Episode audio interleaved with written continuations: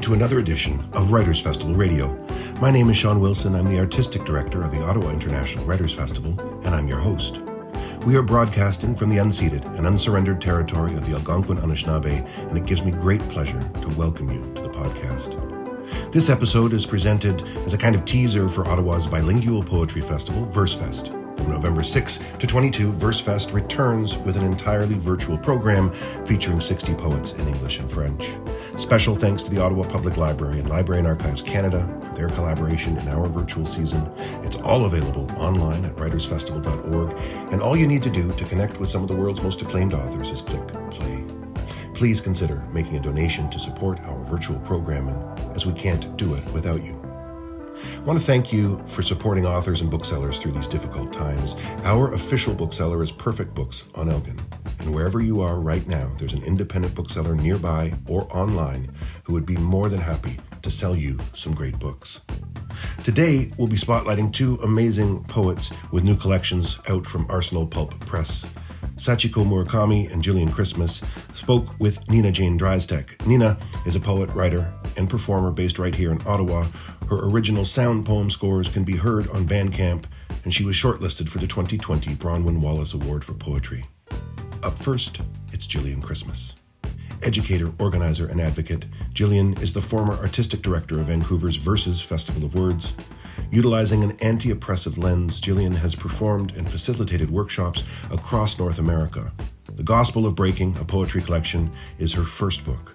She extracts from family history, queer lineage, and the political landscape of a racialized life to create a rich, softly defiant collection of poems.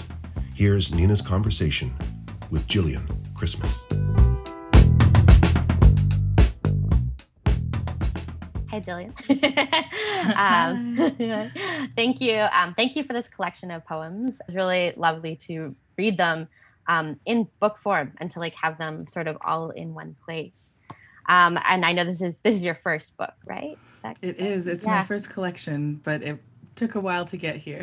yeah. How does it feel to have this collection together and like out in the world now? Yeah, it's amazing. I um, you know, I've been performing for over a decade now, and my work primarily lives on the stage. But I, it it felt um, yeah, like an effort towards legacy building and um, accessibility and um, uh, yeah, just to have the words um, sort of live another life on the page than they even have the opportunity to on the stage. That was a really cool thing. Um, and yeah, of course, the journey. Um, this work uh, really collects uh, my poetry uh, from over that period of time, like a decade of, of stage work, and then um, other pieces that were purposefully written for the book. So uh, it feels like a big accomplishment to kind of come to the end of that process and to be happy with it at the end because, um, you know, while I think I could have birthed it sooner, it's uh, it feels very much like the book it was supposed to be. So. Yeah, and I did notice, like I was, I went back and I listened to a few of the poems that are in this book, which is, um, which is a really cool gift to have, where you have like the book, and then you can then hear um, hear it performed as well. So it gives it that sort of extra dimension. Um, how did you mm. go back and like pull those pieces? Like, how did you know which pieces to pull together? Yeah, that was the big challenge. That was the big one of the biggest challenges that I faced was um, to you know honor the pieces that were written for the stage. Um, and because I, you know, I think I could have written poems that were all purposefully written for the page, um, and uh, sort of ignored the the history um, and that sort of continuum of my work um, to, to satisfy a particular audience. But it felt really important to me to bring along um, all of the pieces that uh, people already um, are fond of or have connections to, things that are uh, important to me in that sort of lineage of work. And um, and so I started with choosing my favorites and the ones that really felt like they um, still felt true to me. Maybe not like that the moment is still true but that whatever lesson was pulled from that moment or um, uh, understanding of myself uh, that that still resonated. Um, so i chose those poems from my um, sort of uh, arsenal of, of words and and then um, i took some time to figure out what felt missing. And some of the things that felt missing i wrote toward and i included those in the book. And some of the things that felt missing i didn't uh, you know, come to completion within the way that I wanted, and so those kind of got put aside for future projects. And um, and then I, it felt really important to me. Uh, one of the biggest pieces was to travel back to Trinidad and Tobago, um, mm. where my parents are from, and where my lineage is from, and um, my heritage, and uh, and visit with my grandmother. I spent a month with my uh, paternal grandmother, and uh, just on the land and uh, learning a lot um, and understanding more about my family, uh, my family story, and how I came to be here, um, you know, in Canada on Turtle Island, and now here on the these unceded territories of the Musqueam, Tsleil-Waututh, and Squamish. It's uh, it was a journey, and so I wanted to go back to collect some of those stories as well. Um, and then I had to find ways to sort of weave them together. And so, if reading the book, you might notice that um, the stories that come from my mo- my grandmother, my my uh, paternal grandmother's uh, sort of environment and and realm. Um, they're all held within parentheticals, um, just to kind of uh, sort of acknowledge that that is uh, her space in the book, and mm-hmm. it, it it made sense as I sort of started to filter the poems to organize the book around those pieces, um, and so uh, I sort of organized the pieces thematically, um, grouped them behind uh, this uh, these doorways that were sort of or- opened by my my grandmother, mommy. Because you use mommy, and then there's also your mother is also yes. in the book, right? I'm not okay. And and my maternal grandmother as well. And so, your maternal grandmother, okay. Yes. Yeah. So in the um in the book, my maternal grandmother is um it says for Sylvia for that poem, um, things I can yeah. Um, my mother, I refer to as as Mama, I, I believe, and, and sometimes my mother, our mother, or something like that. And then um, uh, Mommy is my my paternal grandmother. And in the back of the book, you can see it says uh, for for um, Mama, Mom, Mommy, and Daddy too. And, and Mom is what I called my uh, maternal grandmother, who I was very close with um, throughout most of my life before she passed. Yeah yeah that was that one for the poem for sylvia. It is like a that was one of the ones i was looking at again today as i was getting ready for this interview it's a beautiful um yeah well, i think for me one of the most heartbreaking pieces in the book um yeah it, yeah. that one means a lot to me. Thank you for kind of giving it some attention. I i appreciate that. There's a lot of love um, and care um and also like there's also like the complicated relationships which mm-hmm. you talked about um, the one about mo- i believe it's mommy where you talk about how um, your grandmother i guess your paternal grandmother would change things if she could even if that would change everything mm-hmm. that came mm-hmm. after and i thought sugar that was plum. sugar yeah. plum yeah, yeah. um could you talk a little bit about because that was also a standout um, piece for me as well yeah, that piece um, definitely one of the stories that I I, I went uh, I had to live to sort of um, take back with me. Um, yeah, it it was a challenge that one. I think when I first wrote it, it was one of those pieces. Not all pieces are like this, but it was one of those pieces that felt so uh, raw and like still vibrating inside of me, like the emotion of it. That I was like, I don't even know if I can show this to people. Like, I don't even know if I want other people to um, have these like uh, you know i don't know per, like perceptions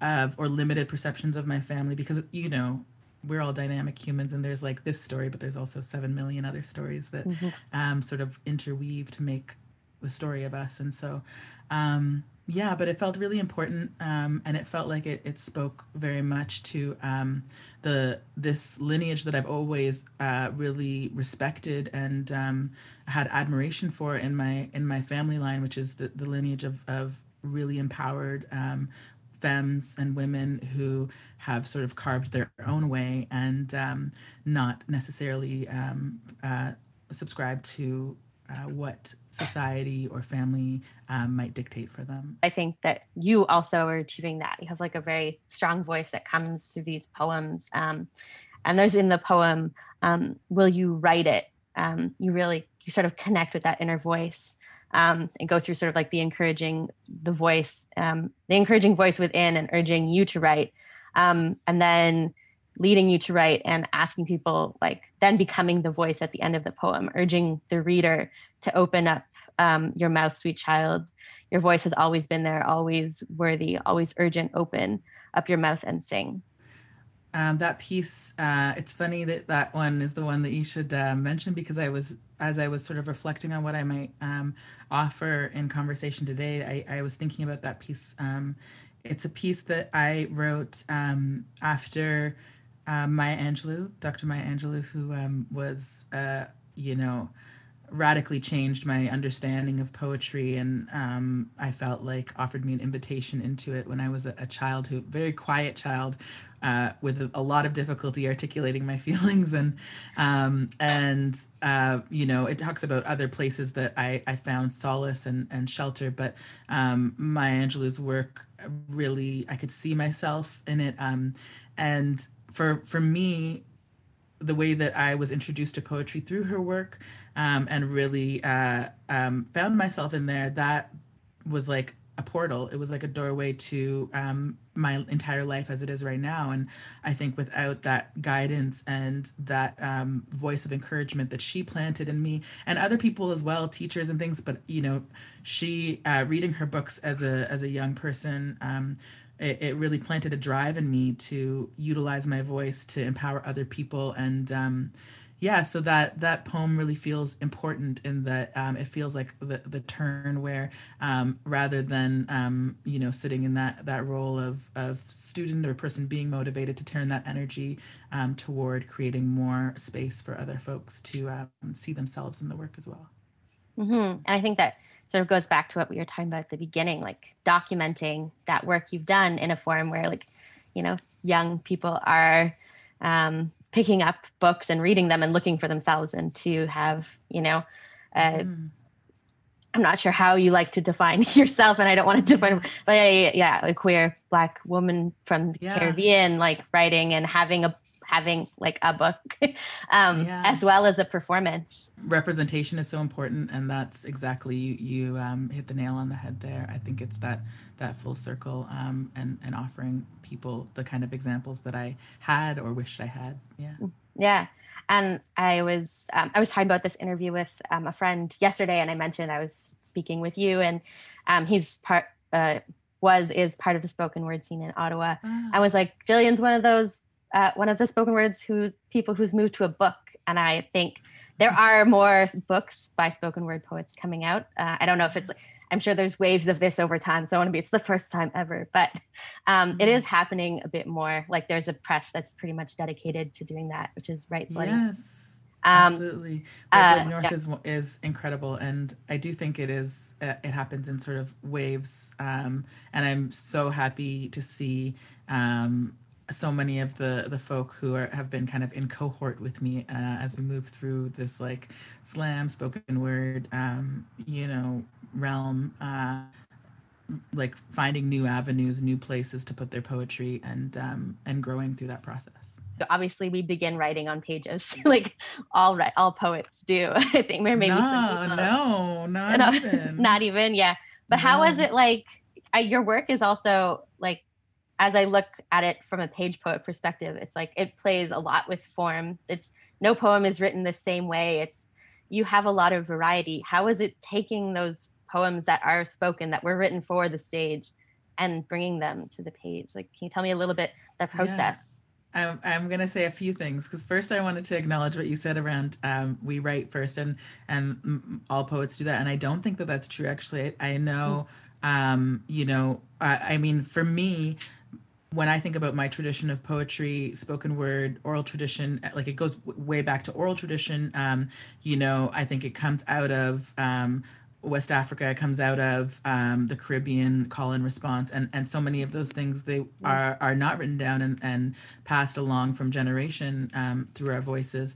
Uh, and in addition to that, sort of looping back into what you were talking about with the book and sort of legacy building and leaving an example uh, and a footprint. Um, one of the reasons why I wanted to create this book, um, or why it felt like suddenly more important to me, because I'm quite happily, you know, a performance poet. Um, uh, but one of the things that really compelled me, um, a, friend of mine uh, passed in 2014, and he uh, was not just my friend, he was so much more than that.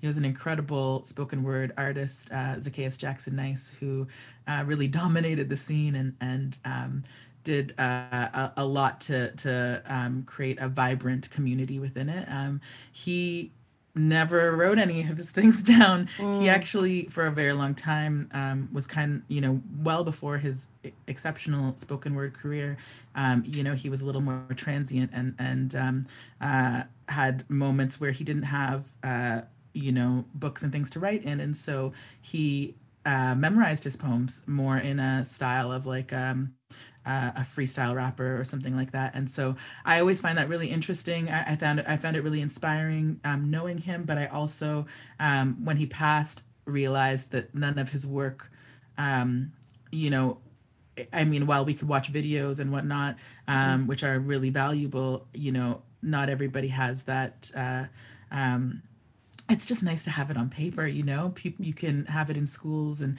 people can uh, experience it in different ways so uh, part of, of our work after he passed was to um, make ways to transcribe his work and put it on paper and that really mm. pushed me to to writing down and, and creating this um, this um, sort of tangible piece uh, that I could offer to people.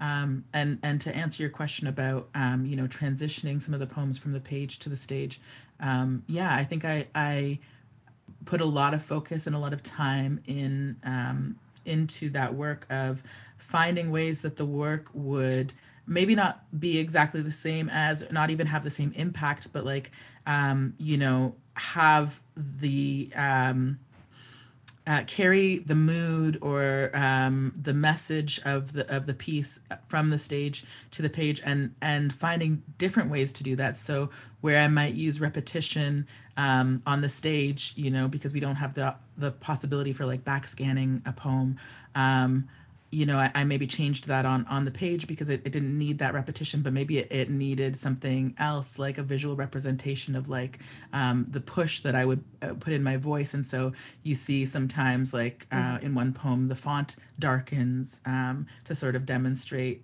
the mood that would be offered on the page or um, you know you see the shape of the poem kind of dives like really narrow sort of down the page to demonstrate sort of um, what i might be doing with my body uh, on stage and like the way i might take up space mm. uh, differently um, to indicate you know? So i just I, it was actually really cool. It, it, scared me at first trying to do this translation uh, and then um, i sort of realized that i could give my poems as many lives. And i say this to my students sometimes but i had to relearn it myself. Uh, you know giving my poems as many uh, voices or, or lives as they need to, to tell the story. So it ended up being a really cool game doing this this transit translation. Yeah. That's awesome. I love that you're referring to it as a translation um, mm-hmm.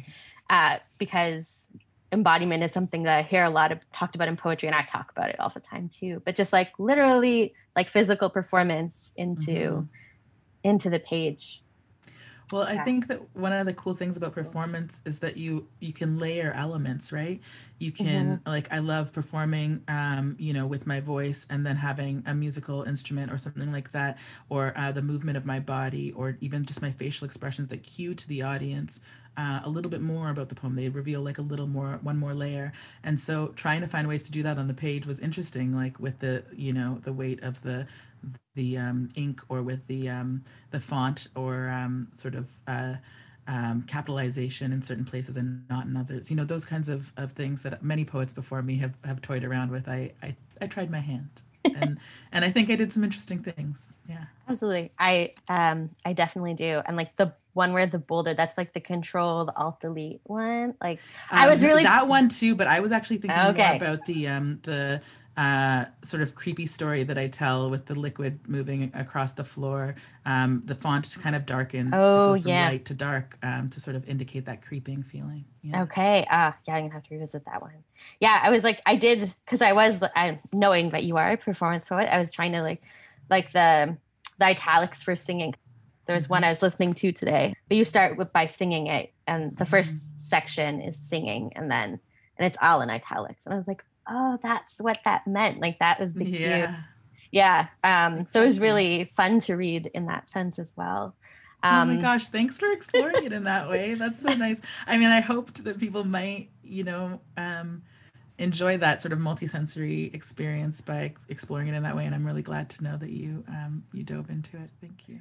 Yeah, absolutely. The book is well, there has lots of layers to it, but I found this really like sort of smaller thread, which is this like the darker side of humor or humor. Um, like you talk, you have a poem about Robin Will, the death of Robin Williams, and you have a poem called um, Joker, which is also a dark, mm-hmm. uh, slightly darker poem about humor. And then you have a poem that literally made me laugh out loud, which is um, the bike poem. It's also sad because it's about your bike being stolen. Yeah, it's a little dark too. it's a little dark, but it's like a visceral. Like I really had a. I mean, there are other visceral responses, but that laughter, which is like a, mm-hmm.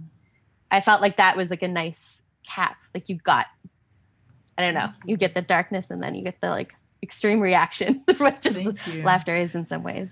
You know, I um I appreciate that, and I uh I love that that poem, the bike poem, um, you know, because of what it it pulls out in people. People, um, you know, kind of get delighted, and and it was the first time I ever tried uh, performing something funny um uh, you know and and i was really mad. I, I i wrote that poem the day after my bike was stolen and i performed it that morning or not that morning sorry that, that evening at a, a slam final which i won which i was very happy about. But i think i won because people were like what? We've never even heard her do this before. It was it was really cool to explore it because i've always had such admiration for comedians. Like i think um, and I not all comedians, don't get me wrong. I think it's just such a hard thing to do to mm-hmm. um, to be funny uh, and wise at the same time, you know. And uh, um, and not that everything has to be highbrow, but I uh, I really admire people who can do that. And I often say I have a friend who's a comedian, um, uh, and and we talk back and forth about our practices. And I often tell him like I think what you do is so much harder than what I do because, um, you know, when people walk into a room with an expectation to laugh, like you really got to prove some stuff. Mm-hmm. Uh, you know, I can make people cry. I can take you to your feelings. you know, I got lots of feelings to take you to, but um, the laughter I think is such a sacred thing, and I I uh, really um, I'm glad that there was space for for humor in this book. Yeah. Mm-hmm.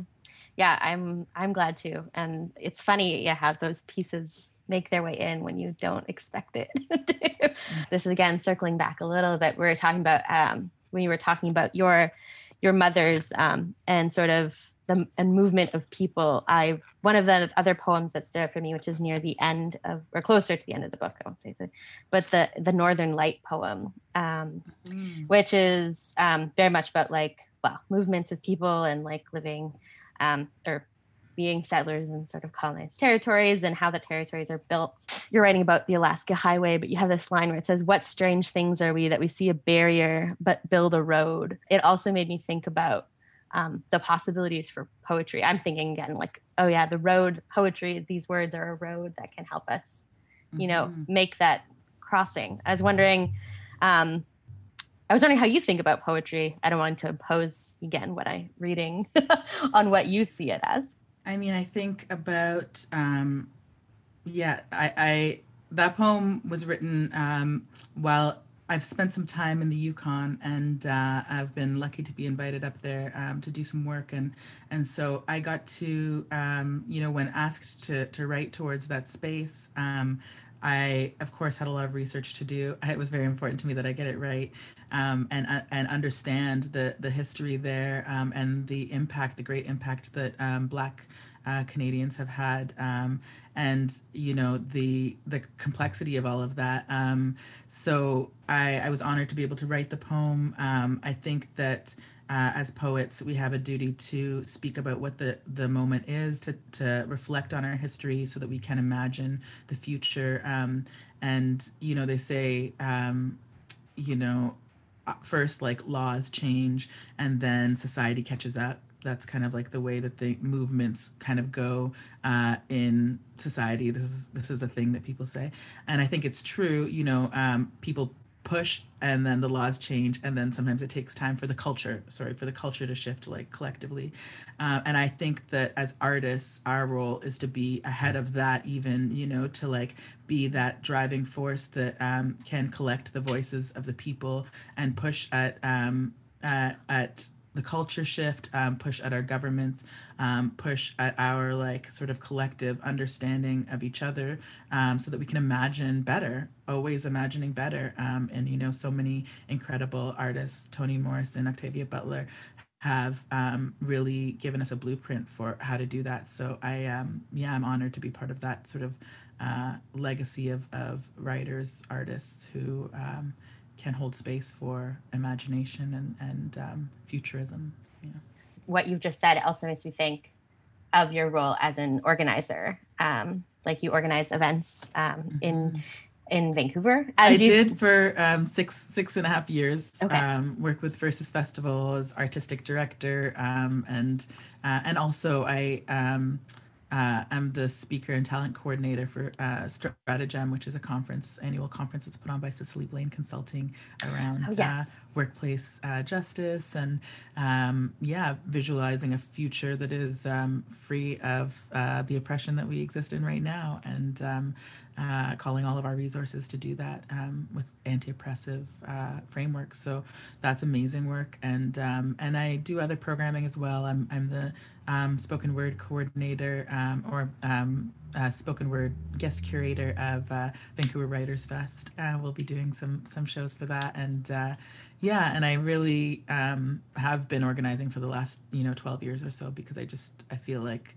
as much as we can uh, making space for other voices, prioritizing voices that are not, um, you know, often heard or that get marginalized and, and dismissed. And uh, um, yeah, if I have energy and resource, I think it's important to um, to make more opportunity for those those voices to be heard. Awesome. Um, uh, do you think we could do your piece now?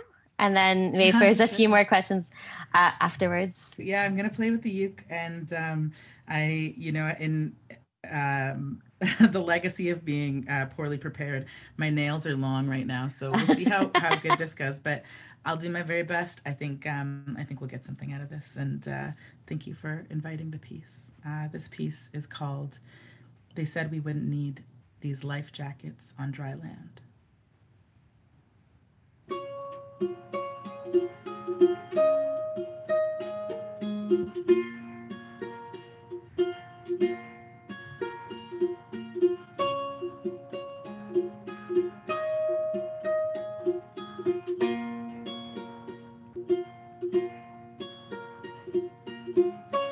Mama remembers herself, a little girl, turned away from a birthday pool party.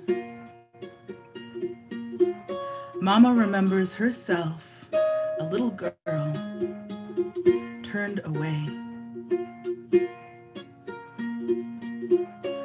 Before we fly from Trinidad to the small island, we drive up the hill to stay in the big hotel. Now newly renovated, it has stood on this same perch for the better part of a century. Mama remembers herself, a little girl, turned away from a birthday pool party because this big North American hotel didn't yet let brown girls bathe themselves in full sunlight. Somehow scared the world would be hypnotized by the shine. Probably even Mama didn't know she was a diamond in a pool of glass, the way they treated her.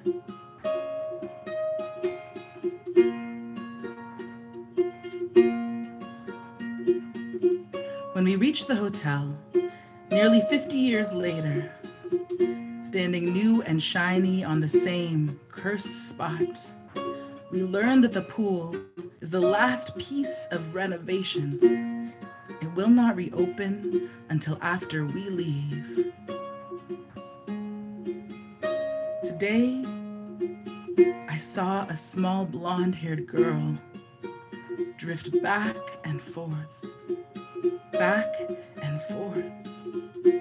Impossibly buoyant child, carried upward atop a weightlessness so deep and vast that she could not touch her feet to the bottom. The big blue stretched out around her, a clean white tile framing the scene in its perimeter. Mama was a little girl once once I was too. probably always will be someplace.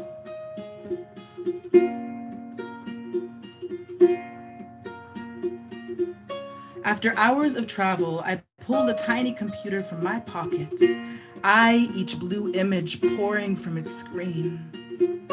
Everyone erupting new color, some unknown and yet beloved brown face, smiling after another. A newsreel of necessary medicine. Dancing dark girl pops her shoulder in my direction mean mugs until the camera looks away. Brown skinned boy and his father blow each other kisses with a tenderness that quenches my dreams. The remedy is loving each other harder, loving these brown bodies more than water and deeper still. Mama remembers herself. Mama remembers herself. Mama remembers.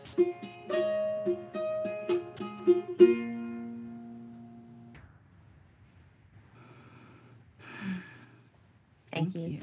Yeah, thank you. That was yeah, so beautiful. I love yeah, mama was once a little girl once or mama was a little girl once once I was two, maybe always will be someplace. I was like that was I yeah. Thank I you. Love that part. Um how I guess this piece is from those travels that you did back uh, to Trinidad, I imagine. Yeah, it's actually a blend. It's interesting. Ooh. I um so it's partially from the time. Um, there's the story of going to Trinidad and Tobago. It's not the visit with my grandmother, although we did see my grandmother. It's not the month. It was um, uh, the year previous um, with my my parents traveling and learning some of these stories as well. And um, uh, and then later on, uh, when I was completing this book, I, I, carried a lot of these stories to sort of parse them and understand them better um, to my residency at uh, the Banff Center, uh, where I did a lot of sort of piecing the book together uh, with my incredible um, mentor, um, Tanya Evanson. And yeah. Uh, yeah. that was incredible. And um, it was then the the the second piece of the story, the watching uh, the girl and sort of like the the um, balance between and the comparison between sort of this lightness of experience um, uh, in this space versus the sort of challenges and mm-hmm. barriers mm-hmm. that existed um, uh, for both my mom and myself in this story. And um, yeah, uh, so it was a, a, story that kind of grew um, in stages. It really stood stood out for me um, in terms of like its structure and the story that it tells, and how you've woven it together. I'm curious about that extra layer the ukulele like how did that get layered in here just from a performance aspect i'd love to know um, yeah, I mean, I, I love bringing instrumentation to my performance um, whenever possible. Uh, and, and actually, when I play, play that, it was interesting playing it right now because I typically play it with the drum as well. I have the mm the kick and the hi hat as well, which helps me sort of stay in a kind of rhythm with the piece. Um, mm. So it was a it was a new and um, like adventurous experience. Now doing it, sort of pairing it back with just the two the two voices, mine and the and the ukulele. But um, yeah, I, I think that uh, one of the things that I, I hope to do when I bring instrumentation into the performance is to, um, you know, offer another context for the piece, um, to create a mood or an environment um, or some sort of thread that can help sort of carry the rhythm of the piece and um, you know help help travel the the listener through it um, so yeah that that's something that i i always have uh, I always seek opportunities for that. Um, and a lot of my work that I perform has some layer of musicality with it. And this um, this particular um, melody is something that grew like many of mine do, you know, from just uh, noodling and spending time um, in uh, quiet time, you know, kind of uh, expressing um, non-verbally uh, with just the ukulele. Mm. And often, um, you know, when I feel like whatever melody has has found its its personality or its voice, I can figure out which poem in uh, my mm. collection um, might be a good collaboration with that, might be a good fit, and uh, um, yeah, it's like you know two two parts of a personality, and uh, they they each give us more information about the whole. Yeah, absolutely. Well, I think that yeah, having I'm gonna now hear this poem with the ukulele forevermore, and maybe one day I'll hear it with the drums and it'll exactly. become something else totally for me. Totally another um, experience entirely. yeah, um, and so I guess if you wrote this one at the Banff Center, it started off as a piece for the book more exactly. so than for a performance. Do you think you're going to continue exploring writing for books? Are you going to keep blending the stage and the how do you see your right like has this changed your experience of writing? I mean, I certainly uh, hope to have many more books. Um, I think I have many more books inside of me and, and um, evidenced sort of by the process of building this one and, and having pieces that didn't make it in or um, that I want to like flesh out more. I really know that there are more stories I want to tell. So um, yeah, I'm, I, I think there will be more books in the future. I think some of them will be poetry and maybe some of them will be novels. Um, I know I've nice. got some children's book that children's books that are just waiting to burst out of me. So that's definitely on the table as well. And um, yeah and i you know the like the future of um, live performance is kind of uh, in mm. uh, an interesting place right now which is not to say that it's it's halted entirely. I'm actually performing a number of uh, events um, uh, this month and, and and further into november and, and have been performing a lot online. Um, so that's kind of the shape of it right now. I'll be um, it's cool because in my living room I have my drum kit. You can't see it right now, but behind me there's a drum kit. And so it has been nice in a way to be performing from my living room to um, you know, have access to all of my instruments and and um, all of my comforts and and then to be done with the show, say goodnight to everybody and uh, roll onto my couch and order a pizza. it's really great. Yeah, like, you don't have to be on. the commute is excellent. Like, yeah. yeah you get yeah it's true it's true do you miss do you miss any do you miss the live audience though, of course well? yeah yeah of course you know I, I as a as you know a spoken word artist especially with roots in um, slam uh, you know one of the the things that i've always loved about slam um, as an as a sort of venue for spoken word is that uh, it really encourages feedback from the audience and um, you know there are all mm-hmm. these call and response elements to slam and so uh, you not only the call and response but also you know yeah people are sort of um, educated about how they can um, uh, inform the the performer whether they're vibing with it whether they're not into it whether you know and we have these little like phrases that we use or the snaps or the uh, mm-hmm. or the whatever and you get um, immediate feedback which is a cool thing especially when you're experimenting and writing a bunch of stuff. It's like does this work? Does that work? How does this work? Does this work differently in this space or with this voice or whatever? And you can really explore that in in a, a venue like um, slam or on stage doing a spoken word performance anything that has that kind of um, ability to to share energy and create a communal space. Um, so it, has been an interesting sort of challenge to move that onto the the digital space, but um, I've been finding little ways. I've been finding little ways, and I've been comforted by that because I, I I often say that I'm not super comfortable on the internet. I'm getting more and more comfortable on the internet, um, but. Uh, one thing that's brought me a lot of comfort in the last little while um, you know there have been there have been shows that didn't go great because of like zoom trolls or mm. uh, tech issues or whatever uh, there's been some shows that were really amazing and really connective and really um, present and uh, and so learning from those and learning how to figure out uh, how to carve out those experiences how to make sacred space space that really feels like um, like there's a shared uh, energy happening here uh, and a shared moment. Um, yeah, I'm, I'm figuring out some tools, and um, that's really cool. It's, it's a really cool thing to explore. Something mm-hmm. I didn't think I would lean into, but I guess 2020 has its own ideas about what's what's gonna happen. So you just gotta go with it. yeah, yeah, riding the wave. Yeah. Riding the wave. That was Nina Jane Drystek in conversation with Jillian Christmas. Please take a moment to rate and review the podcast and don't hesitate to recommend it to a friend. If you enjoy this podcast or any of our virtual programming, please consider making a charitable donation. Your financial support will allow us to continue to bring you the world's most interesting authors and thinkers. Up next, it's Sachiko Murakami. Render is her intimate and unflinching new book.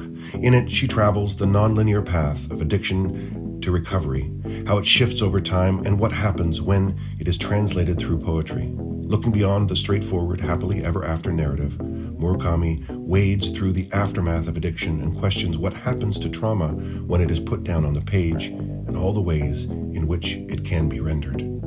Here's Nina Jane Drystek in conversation with Sachiko Murakami. Um, it was really nice to encounter this um, beautiful and also spacious collection. Sort of like uh, I like how it's laid out, um, which is very different from your last book. And I was wondering if maybe we could start by talking about sort of like how this collection came to be as as a person, a bit more personal than other pieces you've written. Sure. I came to poetry at a time that was very um, kind of not, I wouldn't say anti confessional, but um, really there there was always like a hesitancy to identify the i with the speaker of the poem and it was uh just really kind of it was not frowned upon but not assumed that you would write about yourself you would write about other things. And all of my books before this one are about stuff right? They're about um, issues and um, kind of bigger ideas. Um, although get me out of here is also kind of a lot about um is more about me as well. Um but like i'm in all of my other books. Like my first book was about the missing and murdered women in the downtown east side mm-hmm. or about vancouver at the time and my way into that um issue was my relationship with my mother who lived down there at the time and rebuild was about vancouver real estate um, but also about the death of my father um, and so when I started writing Render, I thought, well, um, I started to do a lot of like research about dreams and um, stuff. And then I just stopped and I thought, well, maybe I'll be the subject this time um, because there's a story, or not so much a story, but like, and some issues that I I want to kind of explore, um, and I can use myself as kind of the case study. How did that feel like? How was making that switch for you did that seem like um, a switch well because i'm always i've always been in like i've written about like personal things before it mm. wasn't that um it wasn't that much of a switch it was just that that was like the total focus.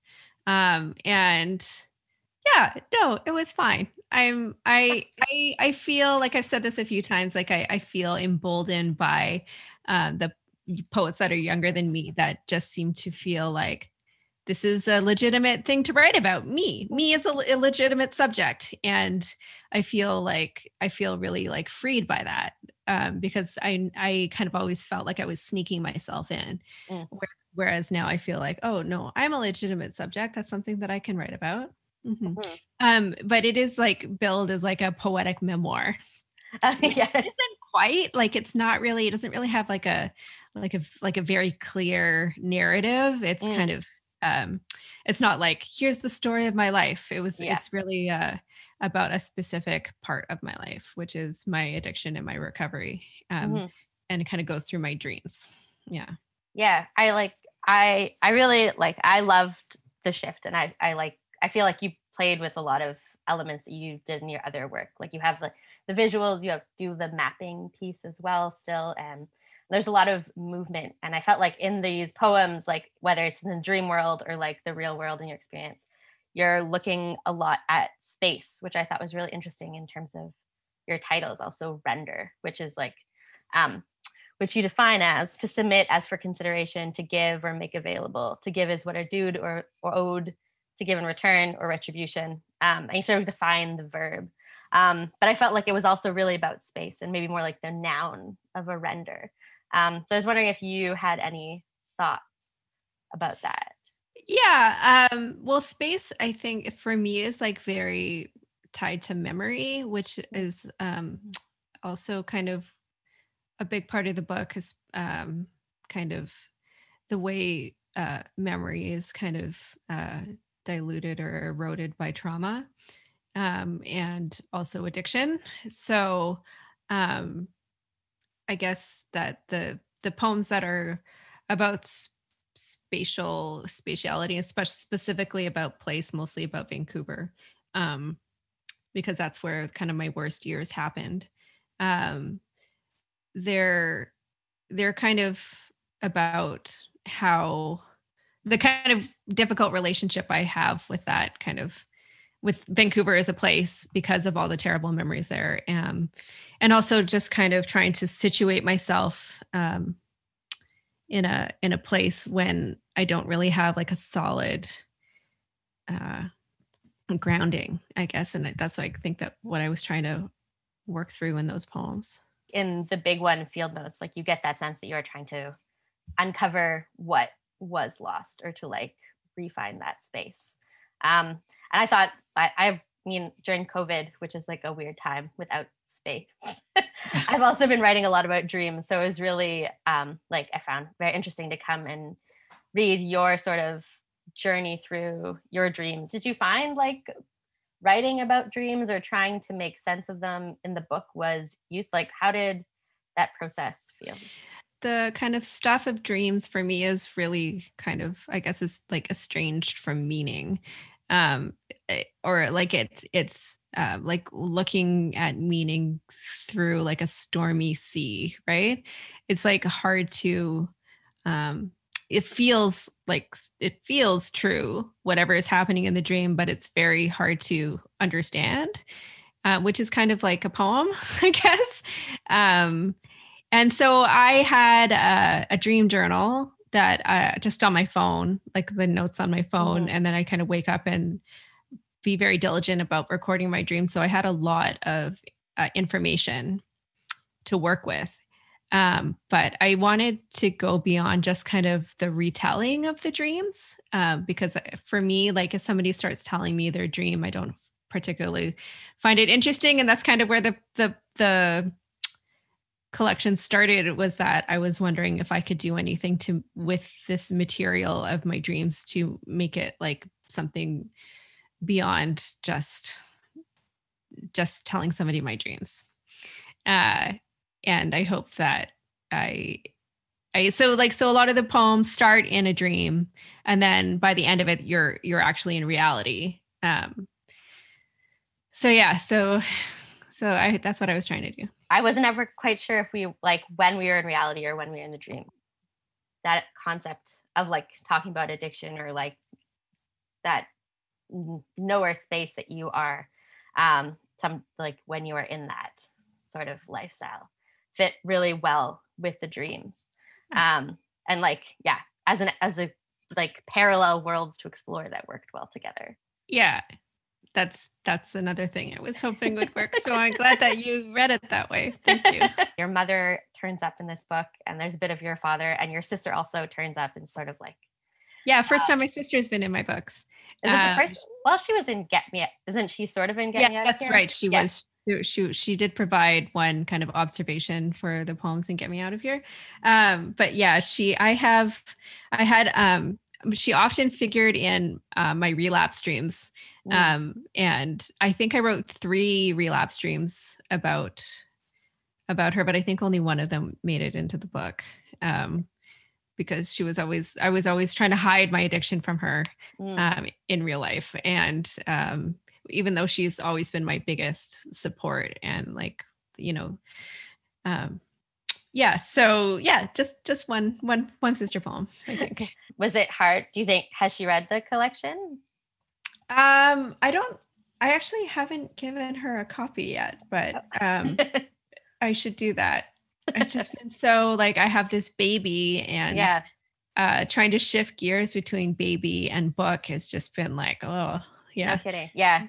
And there's yeah, well also, I mean you I don't know exactly when you finished your book, but like your baby before being baby also sort yeah. of figures in your book as well. So it's like yeah yeah how was it writing or like having this book sort of coming together before big life event uh, well i wrote most of it like long before i even got pregnant. Mm. um and so uh i was just um editing well mostly editing and just finishing up a few poems like when i was pregnant. It's a it's a hard book. It's like there's a lot of darkness in this book and it's funny because after uh, becoming a parent, it feels even more distant than like it did when I was writing it because my life is so different now. Like my life is completely different now that I'm a parent. Um, and there's a lot of poems I think I would have written differently now. Especially, I have a poem about milk at the very beginning of the book mm-hmm. that uh, would be a very different poem uh, from this side of, of parenthood. But yeah. Yeah. Um, I also I wanted to talk about um, the the sort of the three part um, the three part poem. Uh, so first try or failure. There's nothing there, and try, which I think yeah um, is also like predates motherhood. um, yes. Well, yeah. Yeah. And so I was wondering if you could, um, for like the interview, maybe give us a little context about where that came from. And then I was interested because it started out as like a collaborative performed ritual and then it became like a piece in the book. Yeah, um, I can. Yeah, sure. I can tell you. And maybe that's, I could read that.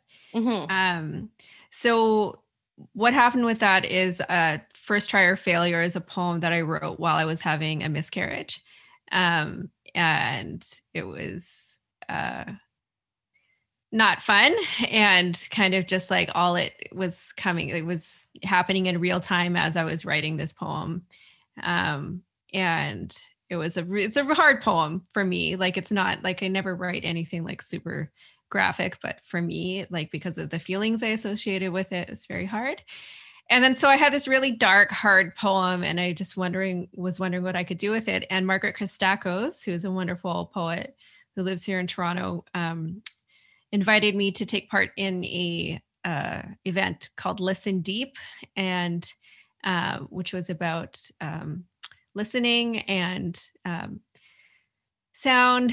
And uh, so for that event, I wanted to do something um, and I just created this ritual around this poem for that event in which I invited uh, poets that I know, um, all women and uh, identified, and they, I read First Try or Failure.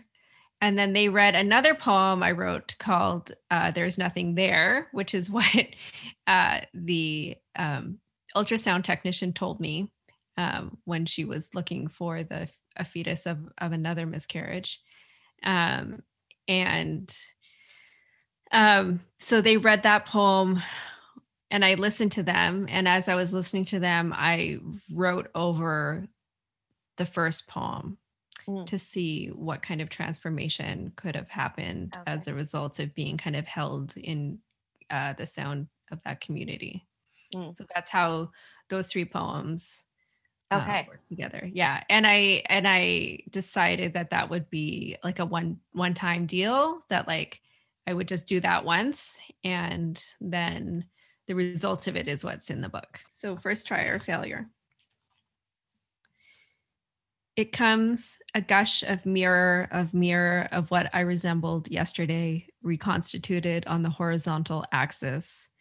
The scatter dot evidence the dread of the form's algorithmic tissue and abstraction of she, as in nothing flushes under scrutiny more than she presupposes nothing but grief or possible endless first trimesters strung together. Mothballs, mothballs, mothballs on the sill under the same sun as yesterday's still or demonstrable now, or misgiving, or almost nothing worth mentioning the lack of gerund, the sound of the sea, or the empty sea or no sea sounds as empty as this sounding through the appropriate way to bring up emptiness, downward, solitary, fast, intelligent flesh, and doing despite data, delivered under the coursing fact. Whatever they said, the moment might surrender. It's all blood, all now. There's nothing there the slack gel slides, the dry bed, sound of the wanted, held to hear hoofbeats, no sound, see sounds as empty as this gel on empty sound bed of the wanted throat. Sounding throat sounds like the empty way said there's nothing to say. The slack surface of there's nothing there. See sounds nothing See sounds there, nothing there, of nothing, not the here in the slack sea. Try. It comes a voice in mirror in mirror of what I am here, now, reconstituted in the library of all places. Their voices evidence the call of their bodies' algorithmic tissue, an expression of she, as in nothing flushes under scrutiny more than she presupposes the sound of possible endless first tries strung together. Voices, voices, voices behind me, holding me, still demonstrable, she and misgiving, or almost a sound worth listening to. The lack of the sound of she, she, or no, she sounds empty now, sounding through the appropriate way to bring up emptiness, outward, community, fast, intelligent flash, and doing despite data delivered under their coursing noise. Whatever they said, the moment might surrender. It's all here, all now. Thank you so much for reading that piece. Thank It's- you for asking me. Yeah, it's really lovely to hear um, to hear it read aloud. And like as much as I know you won't do it again, I'm like I would love to hear when I was reading about your notes about how that came to be. Um, I also really like I've been working on contrapuntals with some friends recently. So like you're the there's nothing there, like the ways that that poem can be read. Like you read it straight, the column straight down, so people get the books. Like you can also read it across or That's like right. You can read section by section. Yeah Yes. um, and it works like really well in other ways. So like I really appreciate it. Like your command of language is always very strong, and like I felt Oh. very much in this piece, um, especially. um, in this collection, the other si- series of poems that stood out to me um, were the Thanatoph- Thanatophobia. Yeah. Thanatophobia. Yeah, I Mhm. got the emphasis right there. Um, and so there's three of them in, in the book. Um, and they're also, they stood out to me because they're sort of outside of, they stand out to me as being sort of outside of the book because um, there's this like he who sort of, this very specific he who I guess is Thanatos, who sort of, or death, um, who's always being spoken about. Um, and it's like the section where it's not about the I is not as present as all the other poems. I was wondering if you could talk about like how you see these poems fitting into the collection. Ah, well, it's so thanatophobia means the fear of death and specifically like one's own death. Um, not just death as a concept, but like the extinction of your consciousness, uh, which is something that I've uh, had a problem with since I was seven years old uh, and continues to this day. Um, this kind of like really morbid fear of death, uh, which I think we all would have if we weren't like distracted by things all the time.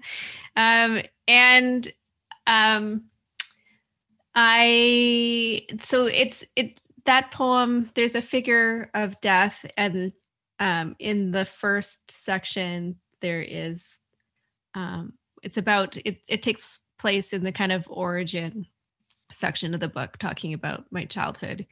And um there's uh the kind of absence of parents uh they're kind of um eluded or elided. They're disappeared by the passive voice. So um, it's just me and death in those poems. Um, and then kind of he's just is this enduring figure that kind of follows me throughout the rest of my life he shows up also in the very last second to last poem of the book um so uh because it's such a big part of my consciousness that's why it's in the book is because uh it's something that I'm like continually like obsessed about. So that's why he's there. And I guess I also wanted um a variety. Like my poem, my books aren't really um aesthetically cohesive. Um, so I try a lot of different styles in the book, and the Thanatophobia poems are kind of like more narrative than other poems in the book, just kind of like um, more straightforward little stories. Um, and I wanted those to kind of be touchstones throughout the book to kind of check in to see like um, to kind of give a bit of a ground the little uh, stepping stones. Yeah, well, they definitely acted as stepping stones for me, and I, well, yeah, um, and I, I mean, I think that that's the strength of part of your of your books, and that's what I've always enjoyed about coming to read them is that there is so much variety in style, in in terms of like what you're doing with your poems or how you're playing um, with like whether it's the language or the page. You're one of the poets that stands out to me as doing something different every time in their books. Do you find that a challenge sometimes when you're bringing a collection together that yeah. you have so much?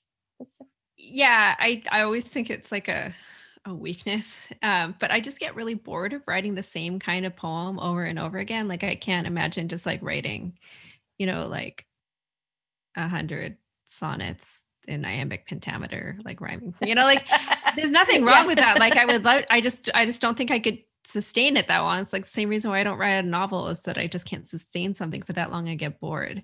And I just want to like try something else. And I just feel like I like I feel like when I keep writing in the same way, I like I feel like I get into these ruts in mm. in writing and I feel like I just keep pulling the same tricks over and over again and so then it stops feeling exciting to me because i'm like oh i'm just following my own formula now. So i try to like pull the rug out from under under myself. I want it to be an adventure or else like what's the point? Mm-hmm. what was like on this collection like what was the biggest adventure for you in these poems if there is one? Um i mean the biggest challenge i think was trying to write like um dream poems about dreams that were actually like interesting and went beyond just the material of the dreams. Mm. um and so like whether or not that was like if it stayed in the dream then i tried to make sure there was a lot happening with form. So there was like something else happening at the same time as just a poem about a dream. Or uh, it would kind of shift to real life or um, something like that. So that was kind of the biggest challenge for me, I think. And you also um, you also brought in like your experiences with therapy into the book. Did you see um, it as a um, creative process? Well, the therapy, the big one field notes is where I talk about my experience with like kind of like somatic therapy or a little bit about that experience. Um, and for me, that uh, is so tied up in the experience of like um, kind of trauma and the body and memory and those gaps and the kind of things that get held there. And um, what happens when i'm writing it, like when i try to write about vancouver um, all that is all kind of like wrapped up together. So i thought that um, that's actually the first poem that i wrote for the book was that was that one about okay. therapy. So it's kind of where it started. Um, and then i i don't i didn't really stay with it like for the whole thing. But um yeah, that's why I wrote about therapy. it started in therapy. it started in therapy and then it kind of just it went off the rails. Yeah. yeah. Well, I think it went off the rails um in a good way. And it was uh, important for me to also be like um that this is like it's not just over now that like I went to therapy and now it's go- now my trauma is gone or my relationship with my past is healed. You know it's like uh that's not my experience. Um definitely it's better than it was but it it that's why the therapy stuff kind of comes in the middle of the book because it's not the beginning or the end and now we're like living in a different world not only do you have okay. a baby but we're in a different place um i've been uh, i know you spoke a little bit about this but like writing during a pandemic time or also being a new mom like lots yeah. i know lots of new moms who are like now i'm just a new mom and the writing yeah. is second uh, i was wondering how is how's that been going my baby is not a quote unquote good sleeper uh, so um I need a lot of sleep, uh, especially to write. Like I, for me, writing takes like like like an extreme amount of concentration, um, and concentration for me requires sleep. And uh, in order to make the writing happen, I need to have more sleep and more time. So I don't have right now. I don't have. I have like very few hours without my baby. Um, she, she's kind of always with me. Uh, which I love. And she's my like total focus. Like my focus has completely shifted. Um, so I, and I always give myself a break after finishing a book. Like I don't put any pressure on myself to start a new project uh, until I'm kind of done promoting this one, the current one. So, uh, so there's that. So no, I'm not writing. Um, I'm, yeah, uh, and launching it during a pandemic I, has been, uh, you know, mixed blessing because uh, I I can't get books in people's hands at events, which is usually what happens with poetry. Is that's where the the books get into people's hands. Uh, but at the same time, um, I'm supposed to be on a book tour right now mm-hmm. uh, with an eight month old baby. so I don't know what I was thinking when I was planning that. Um, uh, so it's very convenient for me to to do all this stuff from from my office. Interviews so, from your office. yeah. It's like really uh, yeah it's for me it's, it's really great. Yeah. Because uh, i'm just so i'm like i'm lucky that i'm i would be at home anyways and like mm-hmm. i i don't have that pressure to like go out and i'm just like really really lucky. It's it's nice to do it from my office. Yeah vancouver figures in this book because it is sort of the location of so much of the trauma that is discussed in it and now you live in Toronto. Um, sure do. Yeah. Does that is that a better place for like? Well, you wrote the book in Toronto, though. Is that right? Yeah, I've lived in Toronto since 2009. I know it's a place of trauma, but do you ever miss Vancouver? Oh, I mean that's like one of the questions in the book, right? yeah, right. Yes, of course I miss Vancouver. Vancouver is like, um, like in terms of the climate and the um, greenery, it's like paradise, and the it's just you know the best place on earth um, for me but uh, it's also yeah it's my life is here now so yeah. yeah. And like i don't know like I, every time i go back like i know i write about in the book about like somebody asked me that question and the first thing i think about is um just being like completely messed up and like like just like driving down the streets instead of like being in Vancouver. All I'm thinking about is like going to score drugs. Um, so, but every time I go back, it's like a little bit less of that. Mm-hmm. Not Montreal. Though. I lived in Montreal for two years. I don't have any good memories of that place. So, do you find like um, have space like places or other cities always had those sort of like ties for you? Like, is Toronto neutral zone for you? Yeah, well, I mean, I've been sober almost the entire time I've lived in Toronto. So I okay. moved here in like August of 2009 and then I spent the next year trying to get sober and then have been sober since like October 2010. I have, you know, happy, sad, joyful, frustrating, like every kind of memory that I could have in Toronto, but they've all been sober. That's been nice. yeah, because for me, like I just don't get as dark as I as I did. And the darkness just got so super duper dark in Vancouver, and it just never has gotten that dark in in Toronto. Did you leave because of that darkness, or were there other oh, things that brought you to Toronto? Yeah, I definitely left. Yeah, because mm-hmm. of that. Mm-hmm. I have had friends who've also had to leave where they lived because of that. Oh yeah, we call well. it like... we call it a geographical cure. Like, oh, I'll oh. just move across the country and then my whole life yeah. will be different. I mean, for me, just moving wasn't enough. I had to do a lot of other things to make my life better. Did it take a while to become comfortable talking about that in general? There's some things that like I feel more comfortable writing about, like um, being an addiction. Like, so uh, I was in a 12 step program for many years. And one of the biggest parts of that program is narrative building. I used a lot of the language of 12 step in the book about like talking about your life as what it was like when you were in addiction, what happened to make you stop, and what your life is like as a sober person. A lot of that is like getting up in front of rooms full of like hundreds of people and then talking about like your darkest parts of yourself. So you get really used to that. Um, and it just becomes very normal. And it like, I forget sometimes that like if you like mention that you smoke crack to like you know people just like like at a literary event they look at you funny. they just, they just yeah. don't. So sometimes like I mean like sometimes I do probably go in the realm of oversharing, but like I don't think that I would have been able to write about it if it didn't feel like very much in the past. Other things in the book that like I read about like um, some of the um, sexual trauma and stuff is uh, a little bit more vulnerable making, which is weird because like a lot of that is it's is it feels harder because I I that's not something that I talked about publicly. Mm-hmm. We talk about it publicly like it's a common sub more common subject than who has or has not smoked crack in the room. But yeah, like yeah, it can be a more personal experience because you have one of those closer to the end of the book as well. I had a very emotional response to that one as well. Yeah, sometimes I feel like like I should have put more of a trigger warning on the book. Um, but hopefully just from reading the back, it's like trauma, addiction.